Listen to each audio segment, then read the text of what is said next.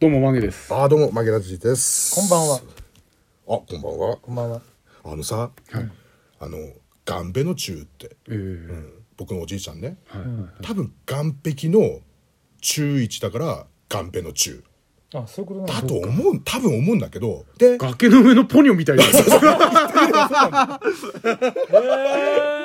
多分なんだけど、完璧の中一。すごいね。なまってなまって、ガンベ中、ガンベ中って言ってるけど、多分なんか、なんとなくの津軽弁聞き、なんかほら、じじいばばあの津軽弁、なんとなく聞いてくると、岸壁って言ってる気もするから、それがなまってなまって、あ、ガンベ、ガンベって、岸壁じゃなくて、ガンベってそう、かだと思う、多分思うんだって。で、で、宮崎駿がそこから着想をへ、へ、へ、得得て、て、ポニョができた崖の上のポニョを作ったんだって。本当腹、崖の上、ガンベの、なんだっ け、ガンベの。完璧の中中で一。中を中一をさ本当に で、あのゼブラの幼馴染のファルコンってやつが、あ、はいはいうんはい。いるんですけど、そのファルコンのおじいちゃんは殺球って言われてんの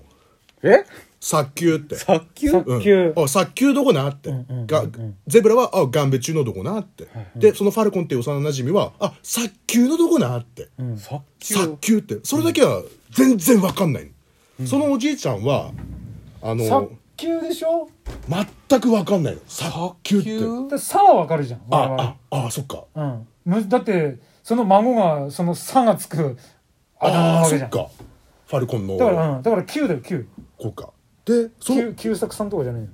おじいちゃんの名前が、あの春夏秋冬の春に数字の漢数字の1で、っていう字なんだけど、週一春一なのかなではいこのおじいちゃんの名前が、みんな分かんなくて、そのそのおじいちゃん世代も、うん。そのんその春の一のそのおじいちゃんの友達とかも誰もわかんない正解が誰もわかんない本人もわかんないみたいあで名前が名前が漢字が春に一で、なんかねパターンが春一ってまず春一。春一春一さんって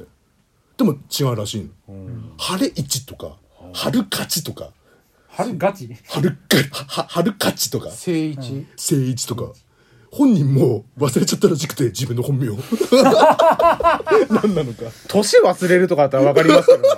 前忘れるのもう人によってそのおじいちゃんの呼び方が違いすぎて、ある人は春一って呼ぶしある人は晴れ一って呼ぶしある人はなんかこう春風とかで呼ぶしつってもうわ正解が分かんないま まいるよ、そんな人。でお亡くになっちゃってるからもう何年も前誰も正解わかんねえんだよ。分かんないまま謎のままその早急に関しては卓球。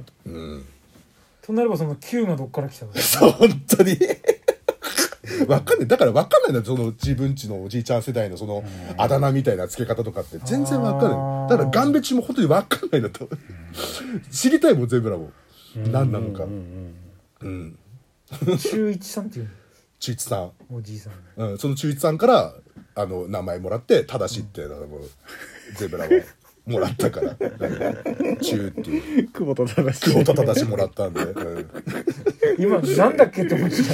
た。んなんでなんで忘れてんの本人が正しい なんだ名付け親が 俺ね多分ね、うんそろそろ放送で、うんあなたのことあだ名で呼び そうあなる普ほどね段のたまに出出そうになる時あるんだよ大丈夫大丈夫いいんだよそのうち多分呼びますチン